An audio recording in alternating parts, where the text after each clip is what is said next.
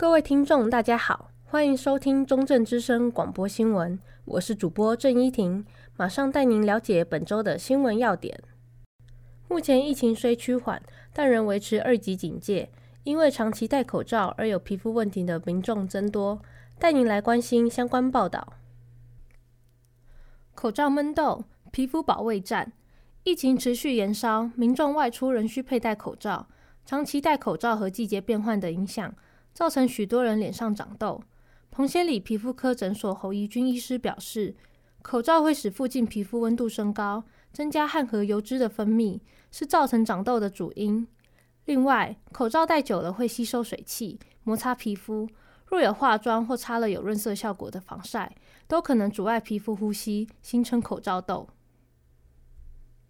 近日，除了增加许多因口罩痘看诊的病人，本身肤况不佳的民众也因长期戴口罩，导致原有的皮肤问题恶化。侯医师表示，皮肤问题除了本身肤质问题，例如油性肌肤皮脂容易出油，造成角质堆积、细菌滋生，就容易长痘。后天环境、睡眠不足或生活压力也都有可能是容易长痘的主因。近年来，许多美妆部落客流行用杏仁酸、水杨酸等酸类调整肤质，引起许多女性效仿学习。侯医师表示，含酸类成分的保养品都有它的疗效，选购时应注意酸的种类和 pH 值，并补充说，戴口罩已成不可避免的常态，预防才是解决皮肤问题的根本。侯医师开玩笑地表示，要根治口罩痘，就只能不要戴口罩。但可以透过改变生活习惯来降低长痘几率，例如睡眠要充足，升糖素高的食物尽量避免，可在无人处将口罩拿下来通风。口罩痘不仅造成皮肤健康问题，也容易有长相焦虑等心理压力，不可忽视。侯医师强调，若已有发炎症状，仍建议先就诊，寻求药物治疗，避免恶化。中正之声记者郑依婷嘉义县报道。111年大学生考试招生新制度即将上路，首届师生面临新挑战，马上带您了解最新招考制度。新考招制度初登场，备战2022。我国自91学年度实施大学多元入学方案，期待能落实适性扬才。110学年度起将迎来大学考招的变革，学测及指考的科目及天数改变，指考改名为分科测验。而为了因应新课纲的素养题型，学测及分科测验都将改采选择和非选题型混合的卷卡合一制。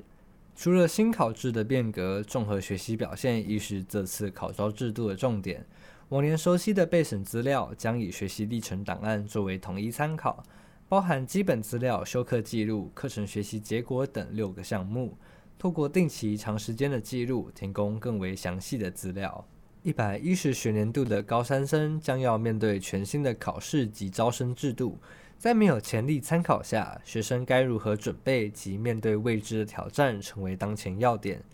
新北市立明德高中李同学表示，新考制最大的困难应该是混合题，不但要阅读文章并结合既有知识来回答，还需要把想法浓缩在字数要求内。除了考试的准备外，新考招增加了学习历程档案的部分。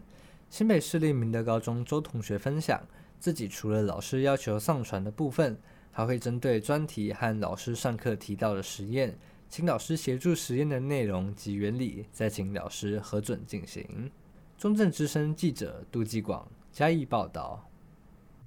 近年来性平意识高涨，但厌女声浪依然存在，不仅包含女性对男性的厌恶和歧视，女性的自我否定、压抑也皆是厌女表现。接下来为您带来相关报道。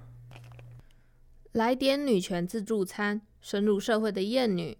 女性贬义又称为厌女，厌女不只包含男性对女性的厌恶，也涵盖女性在父权体制下潜移默化所形成的自我歧视与压抑。国立中正大学谘商心理师林莹慧表示，就像你就面看到一个同学已经很漂亮了，但她总是觉得自己不够好看，好像不值得被爱，然后太胖，所以有时候你会觉得说，好像这个社会为了自己变好看，但是事实上还是被这个社会文化框架着。在社会中形塑的理想女性标准，使女性在不知不觉中受到影响，产生自我价值低落。至于这种无所不在的厌女，则源自于父权体制。国立中正大学成人及继续教育学系助理教授陈怡华说，大部分的父权体制都是把我们的性别而秩序二分化，把性别分成两大类，男性跟女性。那男生跟女生就必须在这个分类底下，按照他们所要的行为或表达方式，我们这个叫做性别秩序。在性别秩序中，女人被分为好女人与坏女人，不符合规范的坏女人则会被视为值得厌恶的。因此，一旦女性接受父权社会的性别秩序，将其视为理所当然，这就是一种女性厌女的表现。期望无论男女，身处性别社会中，也不忘思考习以为常的言行是否已经成为父权体制的巩固者。中正之声记者许入轩，嘉义县报道。本周广播新闻到此结束，感谢您的收听，我是主播郑依婷，我们下期同一时间再会。